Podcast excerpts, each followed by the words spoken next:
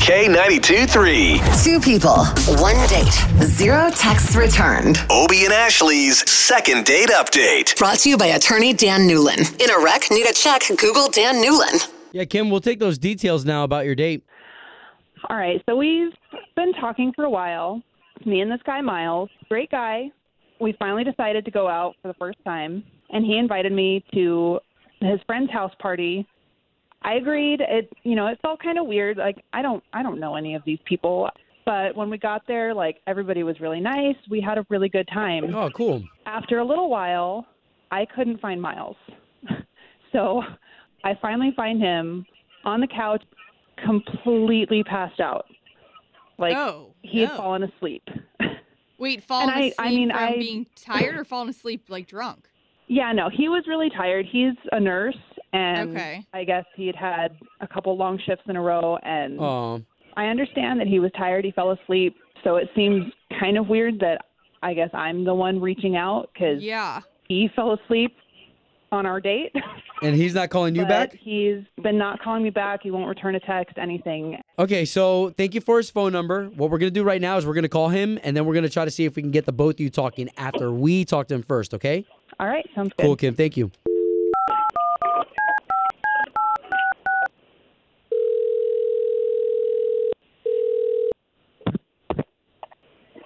Hello, Uh, yes, was hoping to speak to Miles, please. this is Miles.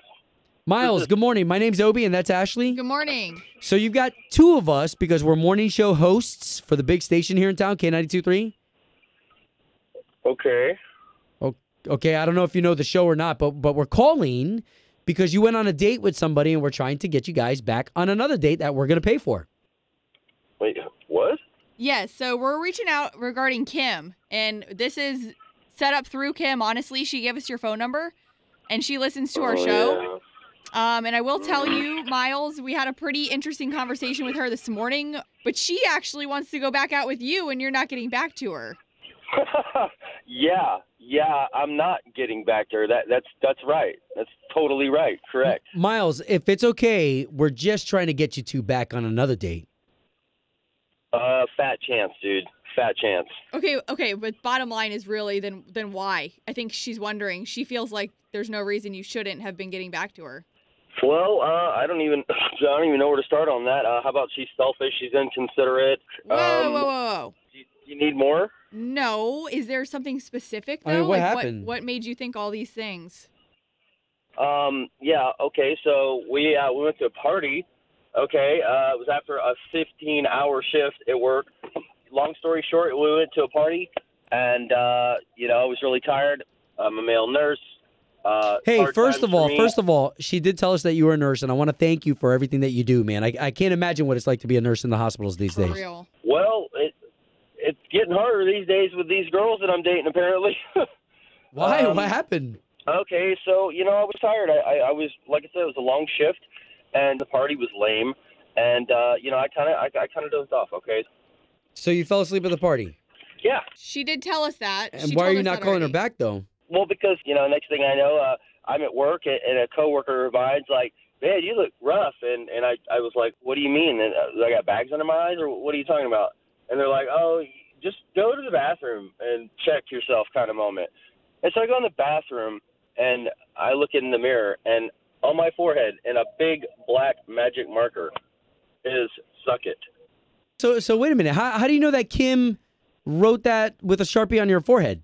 like I said, I I was at work and a guy was fooling around with me. He says, "You look kind of rough," and, and and he was hinting to go look at in the mirror. And and still, how do you know that it was Kim though? I mean, who else would it have been? You know, someone snuck into my house while I was sleeping and wrote on a nurse who's out there on the front line to suck it. I mean, come on. Okay, s- so that's why you're not calling her back is because you think that she wrote on your forehead.